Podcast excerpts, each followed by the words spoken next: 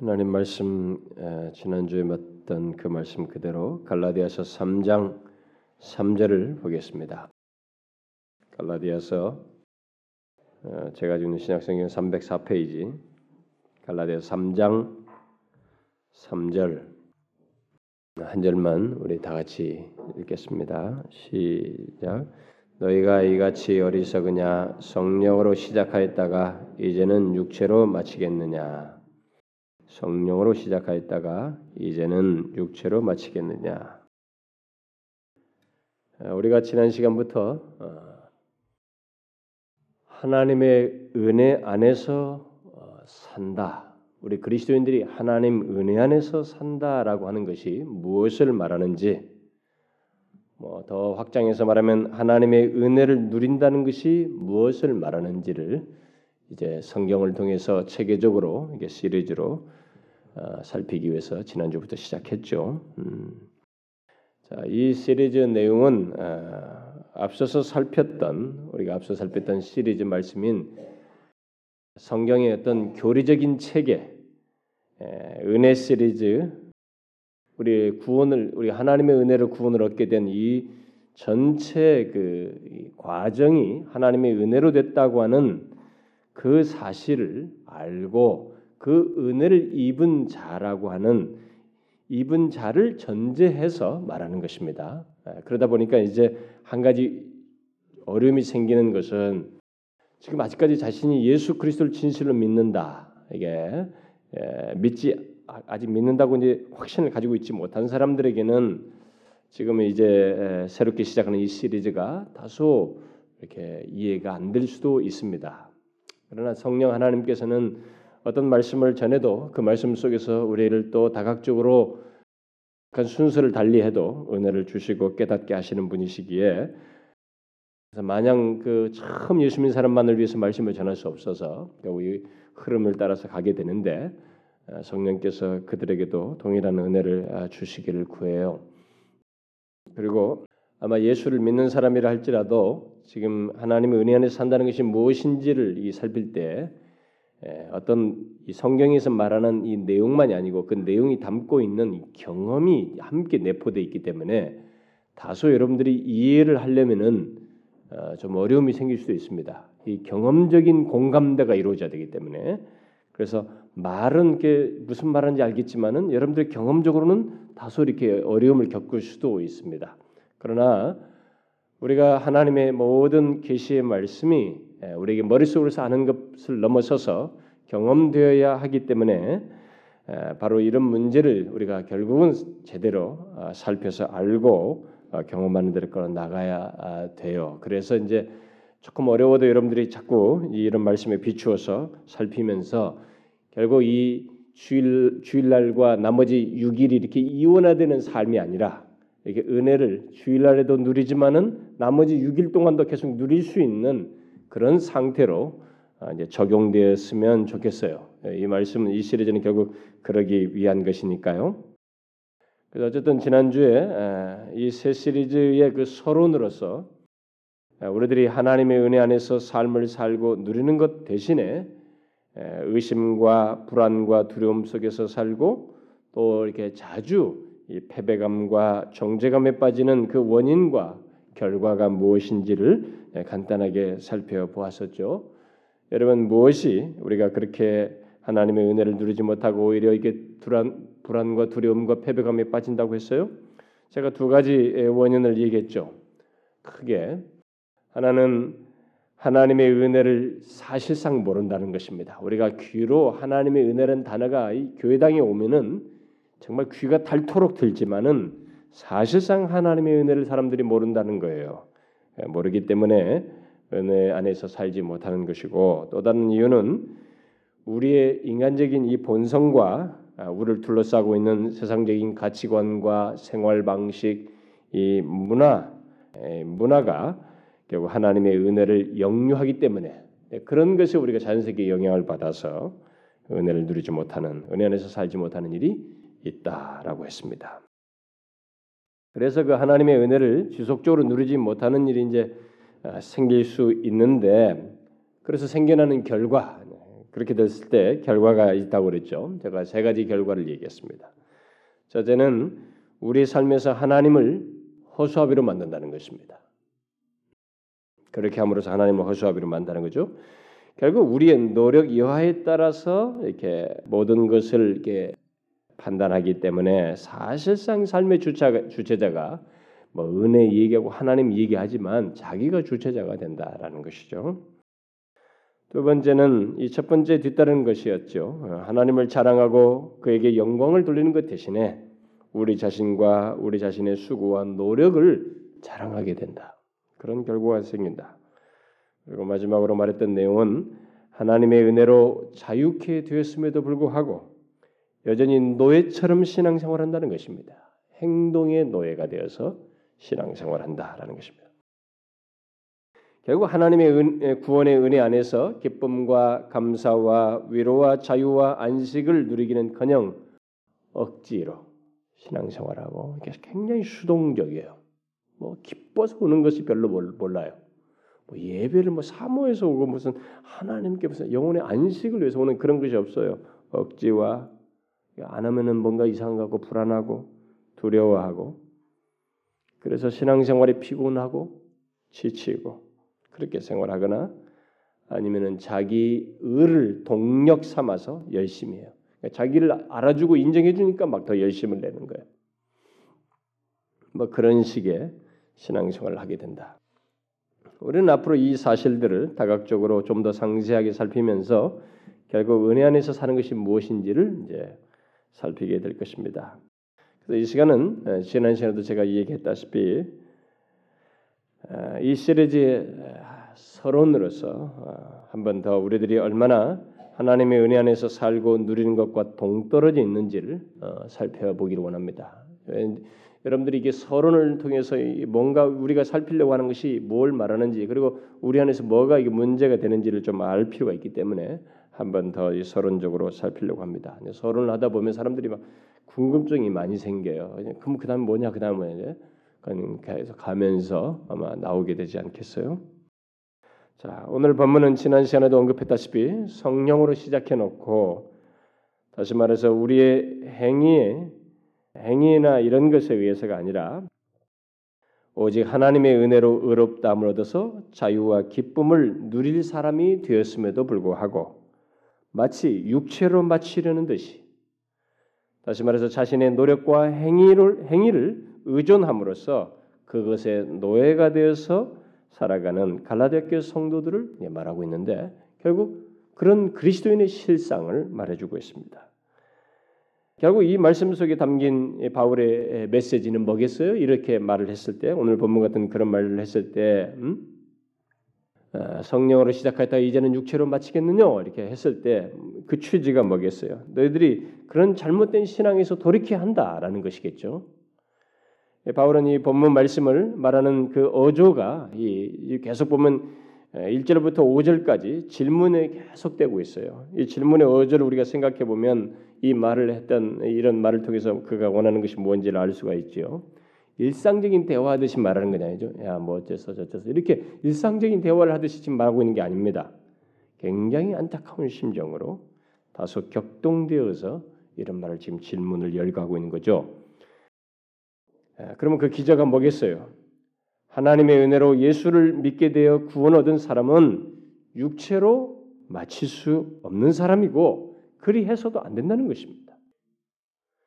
오히려 성령으로 시작한 자로서 또는 하나님의 은혜로 시작한 자로서 우리 그리스도인들은 하나님의 은혜로 여전히 살아야 하며 성령 하나님에 의해서 살아야 한다는 것입니다. 왜 그래요? 그것은 하나님의 은혜를 빼면 그리스도인이라는 존재와 삶은 의미가 없게 되고 가능치도 않기 때문에 그렇습니다. 여러분과 제가 지금 말한 이 내용이 깊이 공감돼야 됩니다. 예수 믿는 사람들이 이걸 깊이 공감을 못해요. 하나님의 은혜를 빼면 은혜로 구원 얻은 이 그리스도인은 존재와 삶의 의미를 발견할 수 없어요. 그게 가능치도 않습니다. 그런데 현실 속에 그게 있다는 거죠. 그래서 심각하게 얘기하는 것입니다. 바로 이런 사실을 성경은 우리에게 누누이 이 얘기를 합니다. 뭐 많은 성경 구절이지만 이사야 선지자가 했던 말을 인용하면은 이사야 선지자가 64장에 이런 말을 했죠. 우리는 다 부정한 자 같아서 우리의 은은 다 더러운 옷 같으며 그랬습니다. 무슨 말이에요? 우리가 내세우는 의라고 하는 것도 내가 생각할 때 이게 나에게서 최선이고 내게 있어서 이게 참 선한 것이라고 하는 것조차도 다 더러운 옷과 같아서 아무런 가치가 없다는 것입니다. 인간은 그런 것이에요. 여러분들은 이런 사실을 깊이 통감하십니까? 우리의 의라는 것은 더러운 옷과 같다고 깊이 공감하느냐는 거예요. 만일 저와 여러분 안에 어떤 선한 것과 의가 있다고 한다면 그것은 우리에게서 나온 것이 아니고 오직 하나님의 은혜로 말미암은 것이요. 예수 그리스도께서 우리를 대속하셔서 그의 의를 덧입히심으로써만 덧입히심으로써 가능한 것이지 우리에게서 나오는 것은 다 더러운 옷과 같습니다. 라고 여러분들이 그렇게 깊이 공감하면서 통감하면서 말할 수 있느냐는 거예요. 오늘날 이 기독교회가 바로 이 진리를 내동댕이 쳤어요. 예, 서구 교회부터 이 기독교회들이 자꾸 인간을 너무 존중하는 거예요. 인간의 인권 운운하면서 인간의 부패성을 얘기를 하지 않습니다. 여러분 우리는 이 사실을 명확히 해야 됩니다. 우리가 이 사실을 모르기 때문에 하나님의 은혜 안에서 못 사는 거예요. 다 자기 의에 차서 살아가는 것입니다. 그래서 오늘은 예수 믿는 사람들이 다 잘났어요. 다 잘났습니다. 은혜를 못 누려요, 결국. 그래서. 다 자기 잘난 것에 도취돼서 그것에 노예가 돼서 살아요. 그러니까 잘난 것이 인정 안 되면 이제 못 견디는 것이에요. 그래서 행위의 노예가 돼버린 것입니다. 우리에게서 나오는 것은 다 부정한 것이에요. 나의 의라고 하는 것조차도 다 더러운 것입니다. 바로 이 사실을 바울은 로마서 3장에서 이렇게 말하잖아요. 그리스도 예수 안에 있는 구속으로 말미암아 하나님의 은혜로 값없이 의롭다 하심을 얻은 자 되었느니라. 그럼즉 자랑할 때가 있느냐 있을 수 없느니라. 우리의 존재 가치와 나의 삶에서 가치를 무엇으로 발견하겠는가? 나는 움직일 수 없었던 자, 죽었던 자이다. 내게서 나오는 것은 모든 것이 죄뿐이었다. 이 앞서서 로마서 3장에 쭉 얘기하는 거 아니에요? 그랬던 우리에게 의라고 하는 것이 존재할 수 있었던 것은 하나님의 은혜로 값없이 예수 그리스도의 피에 서 의롭다 하셨기 때문이다. 그래서 우리는 자랑할 것이 없다. 에베소서 2장에서도 우리들이 은혜로 구원을 얻었다고 말한 뒤에 아무도 자랑할 수 없느니라. 그렇게 말하고 있죠. 여러분들은 이런 사실을 많이 들어서 알고 있죠. 우리가 뭐 성경에 이런 구절을 너무 달달달 꿰고 있어서 잘 알고 있습니다. 그런데 흥미로운 사실은 그렇게 알고 인정하며 사람들이 고백을 하는데도 불구하고 그리스도인이 된 이후에는 곧 은혜로 구원을 얻고 난 뒤에는 이 진리를 수용을 안 한다는 것입니다. 이걸 인정을 안 한다는 것이에요. 다른 방식으로 살아간다는 것입니다. 다른 방식이라는 것은 구원을 얻을 때는 나 스스로는 아무것도 할 수 없고 자랑할 것이 없다는 것을 인정해 놓고도 구원받고 난 이후에는 곧 그리스도인으로서 사는 것은 자기 행위에 의해서 살려고 하고 그래서 자랑할 것이 있는 자인 양 자랑하면서 산다는 것입니다. 자기의 행동을 자랑하면서 산다는 거예요. 이것은 달리 말하면 이전에는 하나님의 은혜에 의해서 하나님과 관계를 갖게 되었지만 이제는 자신의 행위의 근거에서 하나님과 관계를 가지려고 한다는 것입니다.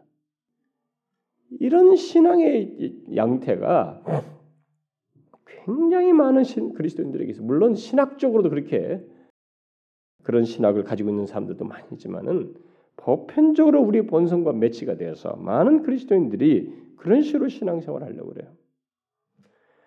그러나 우리가 이미 은혜 시리즈 말씀을 통해서 살폈다시피 그것은 하나님의 은혜를 모르는 것이요 무시하는 것입니다. 왜 그래요? 우리의 구원의 시작과 과정과 끝이 그야말로 구원의 전 여정이 하나님의 은혜가 없으면 가능치가 않기 때문에 그랬습니다. 우리가 이전에 살폈었죠? 선택, 의롭다 하시고 부르시고 우리를 이렇게 계속 뭡니까? 거룩하게 변화되게 하시는 것, 목적을 가지고 우리의 삶의 모든 고난 속에서도 인도하시는 이 모든 것, 심지어 기도라는 그런 은혜를 주어서 담대히 하나님 앞에 나와서 교통할 수 있는 이 모든 것조차도 은혜의 보좌로 말을 하고 있잖아요. 영원한 영광에 들어가기까지 모든 것이 하나님의 은혜와 관련되어 있습니다. 우리는 그 사실을 지식으로 알고 있으면 안 되는 것입니다. 그것이 얼마나 정확한 사실인지 그 계시의 말씀을 그대로 믿고 우리의 삶 속에서 확인해야 돼요. 우리를 구원하시는 하나님의 은혜에 더할 것이라고는 아무것도 없다는 사실을 명확히 하셔야 합니다. 우리의 그 어떤 행위도 수고도 구원을 위한 것이 될 수가 없습니다. 그런데도 수많은 그리스도인들이 하나님의 은혜를 사실상 모르기 때문에 또 자신의 본성과 그 우리를 둘러싼 가치관과 생활 방식과 이 문화의 영향을 받아서 무엇인가를 하지 않으면 예를 들어서 예배하고 기도하고 봉사하고 무엇 무엇 무엇 등 등등을 하는 것 어떤 신앙적인 행위를 하지 않으면 그것도 잘하지 아니하면 구원을 얻을 수 없는 것처럼 생각해요. 또 그런 신앙적인 행위들을 잘하지 않으면 하나님의 은혜와 복을 얻지 못하는 것처럼 생각합니다. 여러분 제가 말을 잘 이해하셔야 됩니다. 이건 정말 경계선이 뭐 할 수가 있는데 잘 이해하셔야 됩니다. 이건 성경의 핵심적인 진리를 뒤흔드는 문제인데 아주 묘하게 우리들이 혼돈하고 있습니다. 특히 성경에서 이런 것에 우리가 혼돈을 하는 이유 중에 하나는 성경에서 너희 구원을 이루라 라는 이런 말씀이 있고 내가 거룩하니 너희도 거룩하라 이런 권면의 말씀이 있고 힘써 믿음의 덕 덕의 지식 지식의 절제 절제 사랑을 더하라는 이런 말씀 등을 우리가 알고 있기 때문에 그런 것을 근거로 삼아서 사람들은 그렇게 우리가 노력해서 무엇인가를 해야 구원을 이루고 하나님의 은혜와 복을 얻는다라고 생각을 해요. 가장 일반적으로는 이 기도와 이 헌상 문제, 헌상할 때에 이런 의식들이 우리 속에 깔려 있습니다. 그래서 내가 열심히 기도해야 하나님의 은혜와 복을 얻는다라고 생각을 하고 또 내가 헌금을 많이 하고 잘해야 복을 받는다 이렇게 생각합니다. 여러분 분명히 하나님께서 기도에 응답하심으로써 은혜와 복을 주셔요. 이건 사실입니다. 성경에. 또 고린도서 말씀대로 억지가 아니라 즐겨 헌상하는 자에게 하나님께서 풍성케 하십니다. 그런데 무엇이 문제라는 거예요? 하나님의 은혜, 하나님의 은혜를 생각지 않고 사람들이 하나님의 은혜를 생각지 않고 내가 열심히 기도하고 내가 많이 헌금한 것이 복을 얻게 한다라고 생각한다는 것입니다. 하나님의 은혜를 생각지 않고 이게 외면상의 행동은 굉장히 똑같은데 비슷해 똑같은데 사실상 근본적으로 차이가 여기서 생겨버린 거예요. 여러분 그런 신앙생활을 한번 여러분 상상해 보세요. 그런 식으로 신앙생활을 한다고 합니다. 그런 식으로 헌금하고 뭘 하고 기도하고 이런 뭔가를 한다고 한번 상상해 보세요. 거기에 기쁨이 있겠어요? 자유가 있겠습니까? 물론 이렇게 하고 나면 기분 좋은 게 있어요. 자기 성취감에다. 자기가 잘했다고 스스로 여겨질 때 기분이 좋아요. 그러나 여러분, 그것은 하나님의 은혜를 생각지 않는 것이요. 은혜 안에서 살기보다 행위에 종속되어서 신앙생활하는 것입니다. 하나님은 은혜로 우리를 죄에서 구원하시는 것뿐만 아니라 그리스도인으로서 사는데 필요로 하는 모든 축복들, 심지어 우리의 기도에 대한 응답 또한 은혜로 주셔요. 이것을 아셔야 됩니다. 내가 열심히 했기 때문에 주는 것이 아니에요. 따라서 우리는 내가 열심히 기도했기 때문에 하나님께서 응답하셨다거나 또 무엇 무엇을 했기 때문에 은혜와 복을 주신 것이라고 생각해서는 안 되고 하나님께서 이미 예수 그리스도 안에서 우리의 죄를 사하시고 자녀 삼아 주셨기 때문에 은혜로 응답하시고 필요를 주시고 풍성케 하신다는 것을 알아야 하는 것입니다. 이 차이를 분명히 여러분들이 아셔야 합니다. 그래서 자신의 모든 신앙의 행동 속에 분명히 하나님의 은혜가 주지되고 있는지 그것에 의한 것인지를 반드시 이제부터는 체크하셔야 합니다. 은혜 안에서 살기 위해서. 여러분들이 이것을 삶 속에서 확인하며 누리기까지 어쩌면 시간이 걸릴 수 있어요. 그러나 반드시 이 사실을 알고 삶을 사셔야 합니다. 저는 점점 오늘날 기독교가 이방 종교와 경계선이 없어져 가는 것에 대해 정말로 회의적입니다. 오늘날 예수 믿는 사람들이 이게 불교를 믿는 건지 무슨 뭐 다른 이방인을 무슨 어떤 하나의 신 하나를 섬기는 건지 이게 도대체 구분간이 안 갈 정도의 그런 종, 교적인 행동을 해요. 그래서 교회 와서 뭐 했느냐 마음이 편했다 이거. 오늘 그 예배당에 참 마음이 편했다. 그 이상을 기대를 안 해요. 하나님께서 만왕의 왕이신 창조주 하나님께서 자신을 계시하신 유일 독특한 이 기독교 신앙을 그런 식으로 이렇게 생각하면서 신앙생활 사람들이 많아요. 그래서 결국 당연히 은혜 안에서 살지도 못하고 누리지 못하는 것입니다. 여러분들에게 제가 이런 것, 이런 사실을 이렇게 말함에도 불구하고 여러분들 중에 어떤 사람은 그래도 내가 무엇을 해야 하나님께서 무엇을 주시고 나를 은혜로 봐주시고 은혜와 복을 주시지 않겠습니까? 라고 하면서 그런 신앙 논리와 태도를 고집하고 싶을 거예요. 여러분 제가 오늘부터 계속 말하는 것을 잘 들으셔야 됩니다. 저는 열심과 수고와 노력을 하지 말라는 얘기가 아니에요. 우리의 이 신앙에 아주 은혜 없이 살아가는 것, 예? 철저하게 은혜를 배제한 우리의 행동에 근거한 신앙생활을 뜯어 고쳐야 한다는 것입니다. 우리는 자신의 구원을 자꾸 이등분하려고 합니다. 처음에 예수를 모르던 상태에서 구원을 얻는 것은 하나님의 은혜로 곧 예수 그리스도의 십자가의 공로로 구원을 얻고 그 이후는 나의 공로로 또 나의 수고와 노력으로 구원을 얻고 삶을 사는 것처럼 구원의 삶을 사는 것처럼 생각을 한다는 것입니다.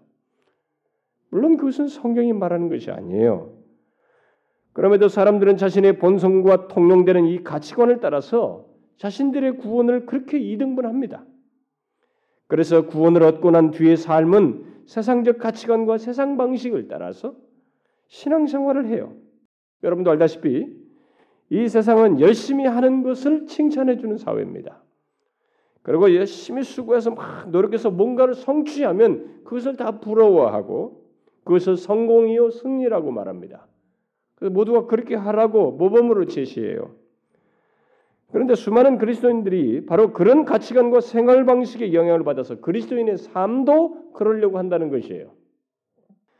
여러분 대부분의 가르침이 그렇습니다. 책이 나온 것들이 다 그래요. 분명히 우리들이 전도할 때도 당신은 당신의 힘과 노력으로는 구원을 얻을 수 없습니다. 오직 하나님의 은혜로 구원을 얻어요. 그러므로 우리를 위해서 모든 것을 이루신 예수 그리스도를 믿으세요. 믿으면 구원을 얻습니다. 라고 하면서 또 우리의 행위로는 구원을 얻을 수 없고 구원은 우리 주 예수 그리스도를 믿는 자에게 주어지는 선물입니다. 이렇게 말을 하면서도 그리스도인으로서 사는 것, 구원받고 난 이후의 삶은 우리의 노력과 행동이 달려 있는 것처럼 말하고 행한다는 것입니다. 그래서 열심을 내지만 그 열심은 낙심을 낳고 그 낙심 속에서 마냥 있을 수 없으니 나중에 세월이 지나다 보면 또다시 마음을 새롭게 해서 다짐하고 그 다짐하면서 자신을 이제 헌신하려고 하고 그래서 다시 이렇게 열심을 내고 그래서 이렇게 뱅뱅뱅뱅 도는 그 주기를 반복하는 그런 피곤한 신앙생활을 사람들이 한다는 것이에요. 달리 말해서 예수를 믿고 단 사람들은 그리스도의 예수 하나님의 은혜로 구원 얻은 사람들은 자신들이 그런 의식들이 있어요. 참 주님을 잘 믿고 싶다. 그리스도인으로서 살고 싶다. 그리스도인다운 삶을 살고 싶다. 하나님의 영광을 살고 싶다. 뭐든지 우리에게 성경이 제시하는 그런 목표들이 다 있단 말이에요. 그래서 흔하게는 그리스도인다운 삶을 살기 위해서 또 하나님의 은혜를 얻기 위해서 또 축복받기 위해서 사람들이 뭔가를 열심히 해야 된다는 생각을 가져요. 그래서 열심히 기도하고 경건 생활도 열심히 하고 열심히 봉사하고 열심히 예배하나 뭔가를 열심히 무엇인가를 열심히 해야 한다고 생각하면서 그렇게 하게 됩니다. 그러다가 얼마 지나서 자기가 그렇게 제대로 하지 못하거든요. 제대로 제대로 하지 못하는 자신을 보면서 실망하고 낙심하고 패배감에 빠지고 심지어 정죄감에 빠지게 됩니다. 그러면 그 다음에 어떻게 돼요? 그 다음에는 그런 상태에 있다가 마냥 있을 수가 없어요. 다각적으로 뭐 또 안 된다는 얘기를 듣습니다. 설교를 듣든 뭐 성경을 가르쳤든 누굴 친구를 통해 누구든 어떤 식으로든 우리는 또 들어요. 그러면 다시 마음을 다짐해. 이래서는 안 되지. 마냥 이렇게 있을 수는 없, 지 그러면서 다시 헌신의 결심을 합니다. 그래서 또 다시 열심인가 무엇인가 하기 시작해요. 아, 예배도 열심히 나와야 되고 또 다시 또뭘 하고 또 성경도 열심히 하고 기도도 열심히 하고 새벽 기도도 나오고 그래서 또 다시 어디로 돌아가요? 처음으로 돌아갑니다. 유혹을 반복해요. 내가 그리스도인으로서 이래서는 안 되지. 내가 교사로서, 집사로서, 권사로서, 목사로서 이래서는 안 되지라고 하면서 마땅히 해야 할 어떤 모습을 그리면서 사람들이 열심히 노력을 하고 그러지 못한 것 때문에 낙심하고 패배감에 빠지고 정죄감에 빠지고 그러다가 또다시 마음을 가다듬고 재헌신의 결심을 하다가 또다시 열심을 내어서 막 뭔가를 하는 그 신앙생활의 주기를 반복한다는 거예요. 결국 다람쥐 쳇바퀴 돌듯이 신앙생활을 한다는 것이죠. 그런데 여러분, 저희 지난날의 삶 속에서도 그런 것이 있었거든요. 제 삶에서도 그러했습니다. 그리스도인으로서 목사로서 마땅한 모습을 그리면서 열심히 하려고 하고 그런 마음이 어느새 이렇게 식어지고 버리면은 나를 책망하고 이때 마귀 그에까지 한몫해서 낙심하게도 되고 그러다가 마냥 그렇게 있을 수는 없으니까 다각적으로 이렇게 그러서는 안 된다는 인식 속에서 다시 마음을 잡고 열심을 내고 뭐 이런 것을 반복해 왔던 신앙생활의 흔적이 있어요. 그런데 여러분 그것이 저만의 경험이 아니라는 거예요. 수많은 그리스도인들의 삶 속에서도 발견되는 모습이라는 것입니다. 그것이 결국 뭘 말해줘요? 우리들이 그 정도로 하나님의 은혜보다 나의 행위에 의해서 신앙생활하는 것을 좋아한다는 것입니다. 그렇게 한다는 것이. 다시 말해서 우리의 신앙, 우리의 이 신앙에 의해서 이렇게 뭐 뭔가 나름대로 수고하는 것에 의해서 열심히 하는 것에 의해서 낙심했다가 또다시 좋았다가 이것을 반복한다는 거죠.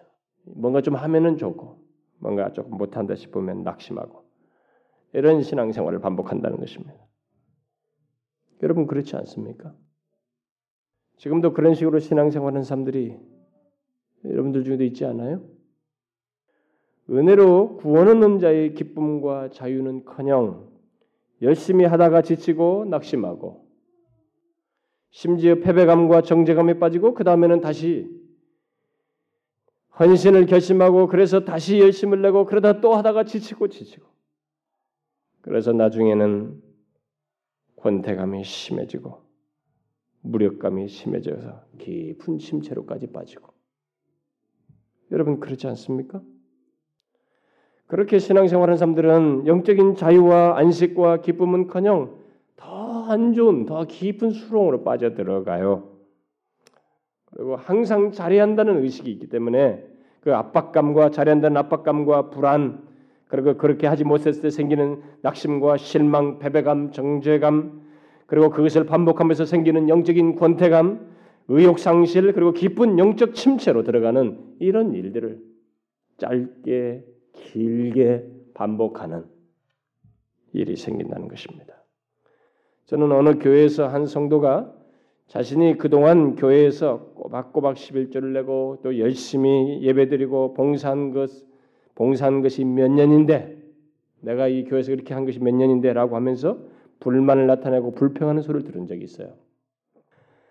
저는 그렇게 노골적으로 말하지 않아도 그런 식으로 생각하는 사람들이 어떤 상황에 오면 할 수도 있을 거예요. 자기가 인정받지 않거나 자기가 좀 무시됐다고 할 때는 내가 이 교회에서 섬긴 게 몇 년인데 꼬박꼬박 11조하고 봉사하고 뭐뭐뭐 한 것이 몇 년인데 이렇게 말하고 싶은 사람이 있을 거예요. 그런 사람들은 잘 해야 한다는 생각에서 살아왔던 사람들이에요. 그것에 의해서 힘든 신앙생활을 했던 것이죠. 자기 행위에 의해서 신앙생활한 것입니다. 당연히 하나님의 은혜 안에서 삶을 살지 못했을 거예요. 못 누렸을 거예요. 우리는 하나님의 은혜를 누리기 위해서 그런 신앙 태도와 생활을 반드시 청산해야 됩니다. 반드시 청산해야 돼. 내가 기도를 열심히 하고 봉사를 열심히 하고 예배를 열심히 드리면 하나님께 좋은 점수를 받을 것이라고 생각을 하거나 하나님께서 나를 인정해 줄 것이라는 생각, 또 은혜와 복을 받을 것이라는 생각을 버려야 한다는 것이에요. 그렇다고 내 농땡이 피라는 게 아니에요. 여러분 제가 말하는 취지를 잘 아셔야 됩니다. 앞으로 더 명확해지겠지만은 그것은 하나님의 은혜를 생각지 않는 삶입니다. 그 자신의 은혜로 구원을 얻어서 은혜로 사는 자인 것을 생각지 않는 것이에요. 여러분 잊지 마세요. 우리는 무엇을 해야 인정받고 은혜와 복을 받는 사람이 아닙니다. 예수 그리스도를 믿는 사람, 은혜로 구원받은 사람은 우리가 무엇을 해야 인정을 받고 무엇을 해야 은혜와 복을 받는 사람이 아니에요. 오히려 우리는 이미 하나님의 은혜로 인정을 받은 사람이고 하나님의 은혜와 복을 누릴 수 있는 사람이에요. 다시 말해서 우리는 하나님의 은혜를 누려야 할 사람이 누려야 할 사람이지 쟁취해야 할 사람이 아니라는 것입니다. 여기서 차이가 나요. 여러분 은혜는 자격 없는 자에게 하나님께서 주시는 것이에요. 그런 것이지 내가 임의로 얻고 쟁취하는 것이 아닙니다. 그럼에도 불구하고 은혜를 쟁취하려는 신앙 태도와 삶이 있는 것은 모두 이 세상 가치관과 생활 방식을 따라서 신앙생활을 하기 때문에 그래요. 다시 말해서 신앙생활을 생산 논리로 한다는 것입니다. 경제 논리로 한다는 거예요. 곧 내가 열심히 하고 그 열심히 하고 그에 따라서 성취하고 쟁취하는 방식으로 한다는 것입니다. 그러나 하나님께서 우리를 은혜로 구원하셨다는 것은 우리를 가치 있게 하고 우리를 의미 있게 하는 것은 우리의 행위가 아니고 하나님의 은혜이다라는 사실을 말하는 것이거든요. 여러분과 저를 가치 있게 하고 저를 의미 있게 하는 것은 나의 행위가 아니고 하나님의 은혜이다. 라는 것을 말하는 것이에요. 은혜를 구원했다는 것은. 따라서 하나님의 은혜는 우리에게 말하는 것입니다. 너는 너의 행위로 너를 드러내려고 하지 마라. 너는 너의 행위로 너를 판단하려고 하지 마라. 너는 너를 말할 때마다 하나님의 은혜를 말하라. 너 자신을 판단할 때마다 하나님의 은혜로 판단하라. 이렇게 말하는 것이거든요.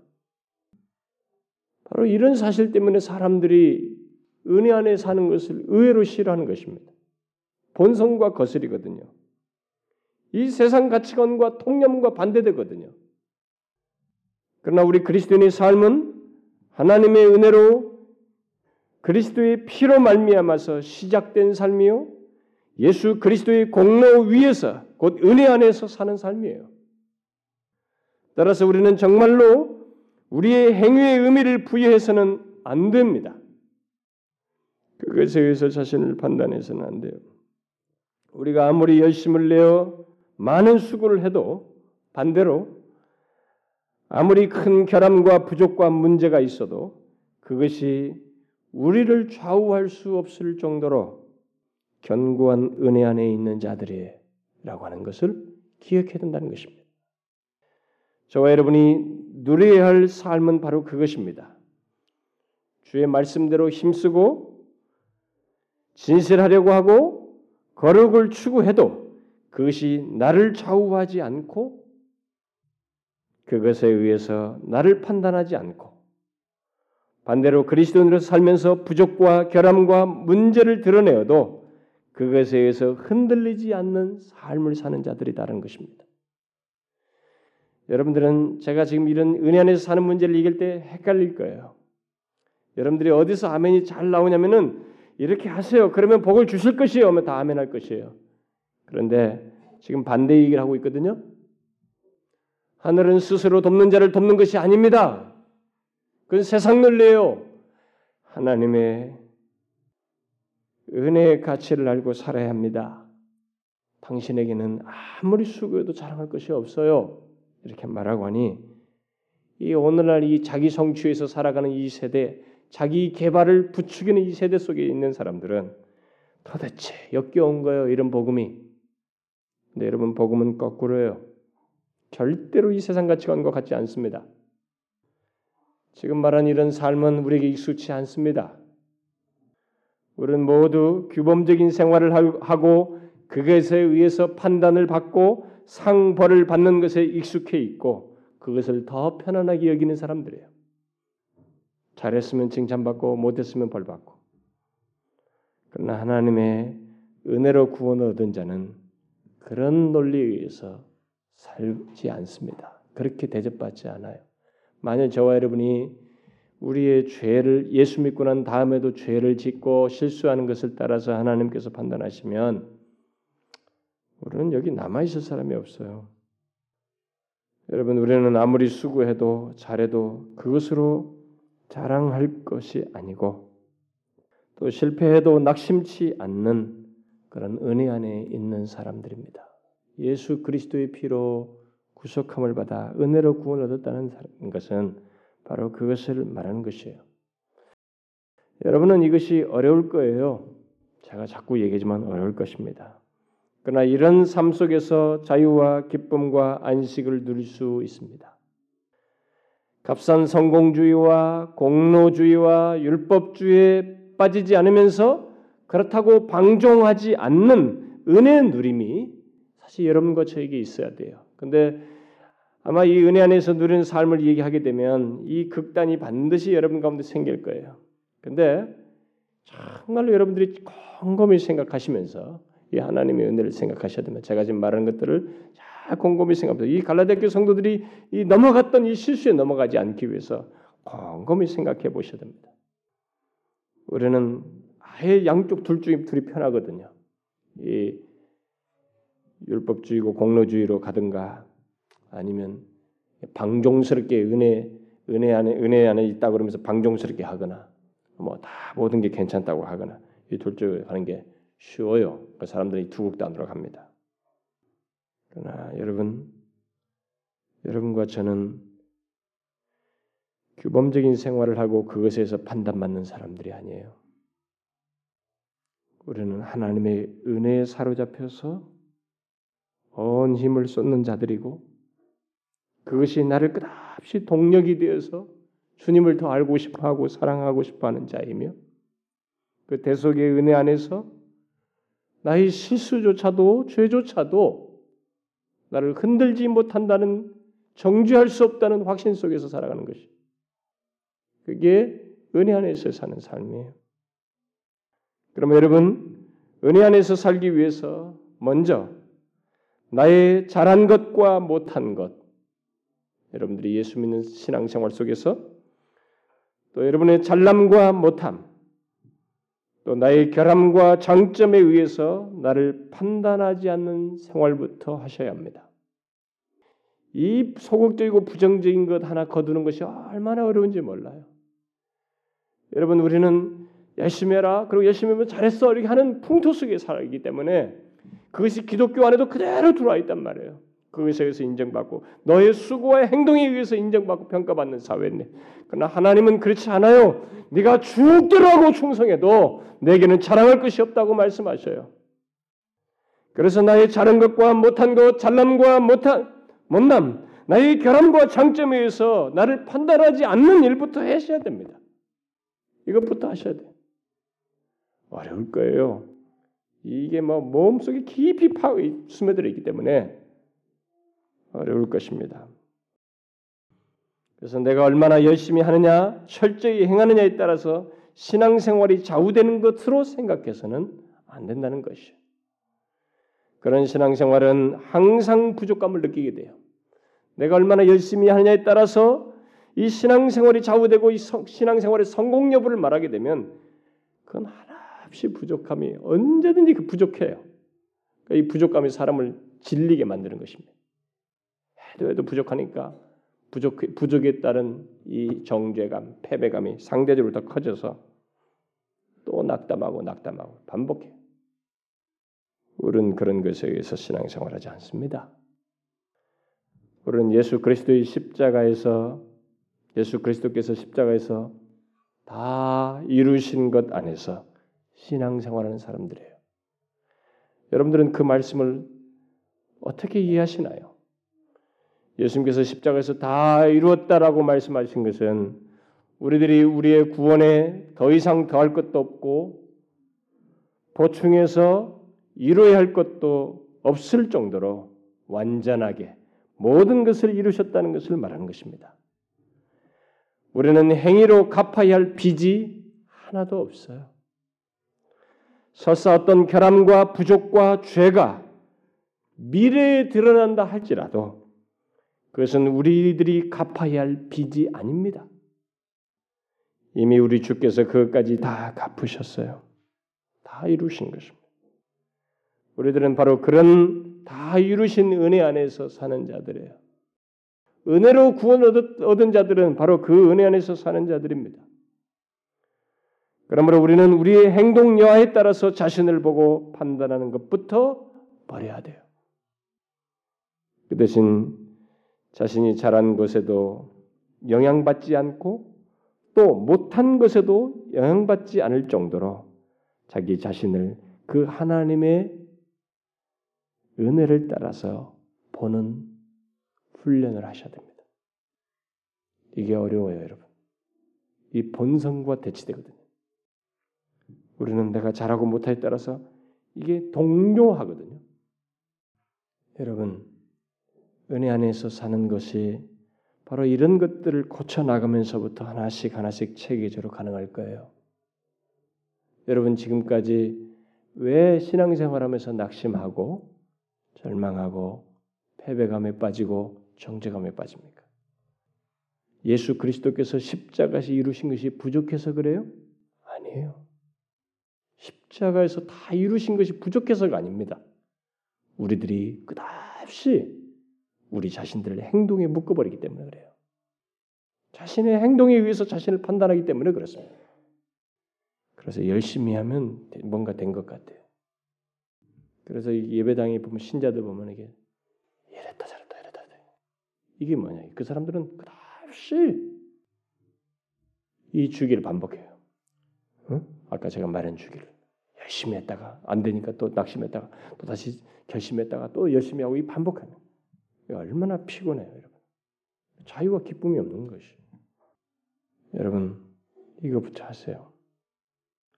여러분의 행동 여하에 따라서 자신을 판단하지 마세요. 이것은 세상과 직장에서 통용되는 원리예요. 분명히 예수 그리스도의 피로 말미암아 구속함을 얻은 사람은 우리의 행동 여하에 따라서 를 판단받지 않습니다. 우리의 수고와 공로에 의해서 내가 평가받지 않아요. 이 구원에 있어서 그것에 의해서 좌우되는 것이 아닙니다. 오히려 우리가 아무리 잘했어도 그것도 마찬가지예요. 못했어도 마찬가지입니다. 그래서 여러분 자신을 볼 때, 자신의 존재와 삶을 볼 때 끝없이 이 무궁한 하나님의 은혜에 비추어서 자신을 보셔야 합니다. 그래서 그 은혜의 무궁함 안에서 자유, 진정한 자유. 이들이 정말 잘못하고 있는 것을요 갈라디아 성도들이 율법으로 돌아갈 이유가 없는 것이에요. 다 이루신 것을 영유할 이유가 없는 것입니다. 근데 우리 속에 이 깊이 이런 신앙 태도가 있단 말이에요. 이걸 영유하는 것부터 하셔야 합니다. 여러분 다윗이 요나단이 다 죽고 난 다음에 내가 요나단과 약속한 것이 있으니까 사울의 집에 누구 남아 있는 자 찾아봐라. 그러니까 요나단의 아이를 하나 들고 뛰다가 떨어뜨려가지고 다리가 이 쩔뚝바리가 됐던 무비보셋이 있었죠. 하나 있다는 거예요. 데려와라. 무비보셋은 혹시 자기를 죽이려는 거 아닌가? 이젠 왕정이니까 그게 아니었고 다윗이 무비보셋은 항상 내 식탁에서 먹으라. 다윗의 저쪽은 전혀 그런 자격이 없어요. 그런 그럴 대상이라고 스스로도 생각지 않고 있었어요. 네, 다윗의 은혜를 베풀어서 항상 자기 식탁에 먹게 했죠. 여러분 우리는 하나님의 은혜의 식탁 앞에 앉은 사람들이에요. 이 은혜를 입은 사람이 그겁니다. 은혜로 구원했다는 것은 바로 그것을 얘기하는 거예요. 근데 여기 앉아서도 아, 미안해서 난 못 먹어요. 이건 아니라는 것입니다.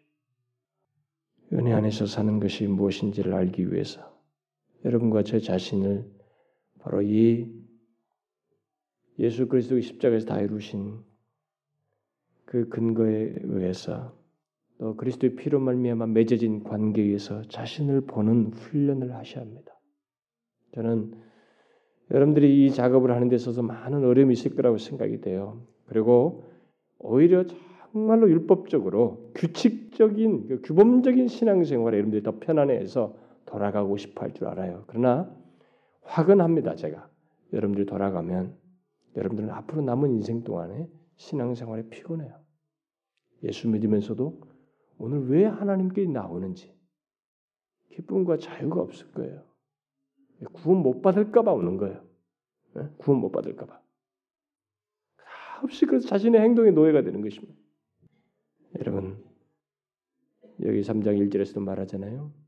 예수 그리스도께서 십자가에서 못 박히신 것이 너희 앞에 밝히 보이거든. 그리스도께서 십자가에 죽으신 것이 그렇게 부족하던가? 너를 구원하기에 그렇게 부족하던가? 너의 행동을 더하지 않으면 이 규례들을 더하지 않으면 안 될 만큼 그렇게 부족하던가? 그렇지 않다는 것입니다.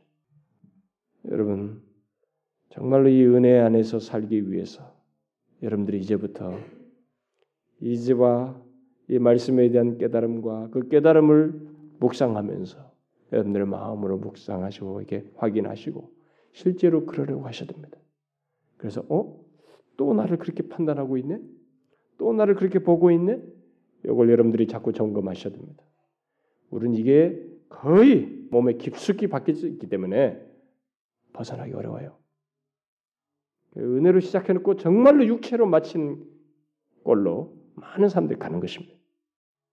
이걸 발견하셔야 돼요. 여러분이 한번 일주일 돌아보면서 보세요. 여러분들은 정말로 자기조차 깜짝 놀랄 정도로 그리스도께서 밝히 십자가에 보이신 것이 어디로 간지 모를 정도로 여러분들은 자신의 행동에서 좋고 나쁘고 기분 좋았다 어쨌다 요동치는 피곤한 신 앙 태도를 갖는 것을 가지고 있는 것을 보게 될 것입니다. 그걸 고쳐야 돼요. 저는 여러분들이 모두 이런 사실을 확인하면서 아, 은혜의 부유함이 이것이구나. 은혜 안에서 자유, 기쁨을 얻는다는 것이 이것이구나. 난 이제까지 몰랐습니다. 나는 이제 조금 알게 됐습니다. 십자가의 은혜가 이렇게 큰 줄 이제 알았습니다. 은혜로 값없이 구원하셨다는 것이 이렇게 큰 것인 줄 알았습니다. 그러면서 그런 은혜를 여러분들에게 아, 정말 예수 믿는 것이 이렇게 즐겁군요. 정말 기쁘군요. 여러분들 이렇게 확인할 수 있기를 바래요. 제가요 이 시리즈 다 은혜 안에 사는 거 끝나면은 은혜와 거룩, 은혜와 기쁨 뭐 이렇게 몇 시리즈를 계속 하고 싶어요. 솔직히 지금 말로는. 심지어 마지막에는 은혜와 배교도 하려고 합니다.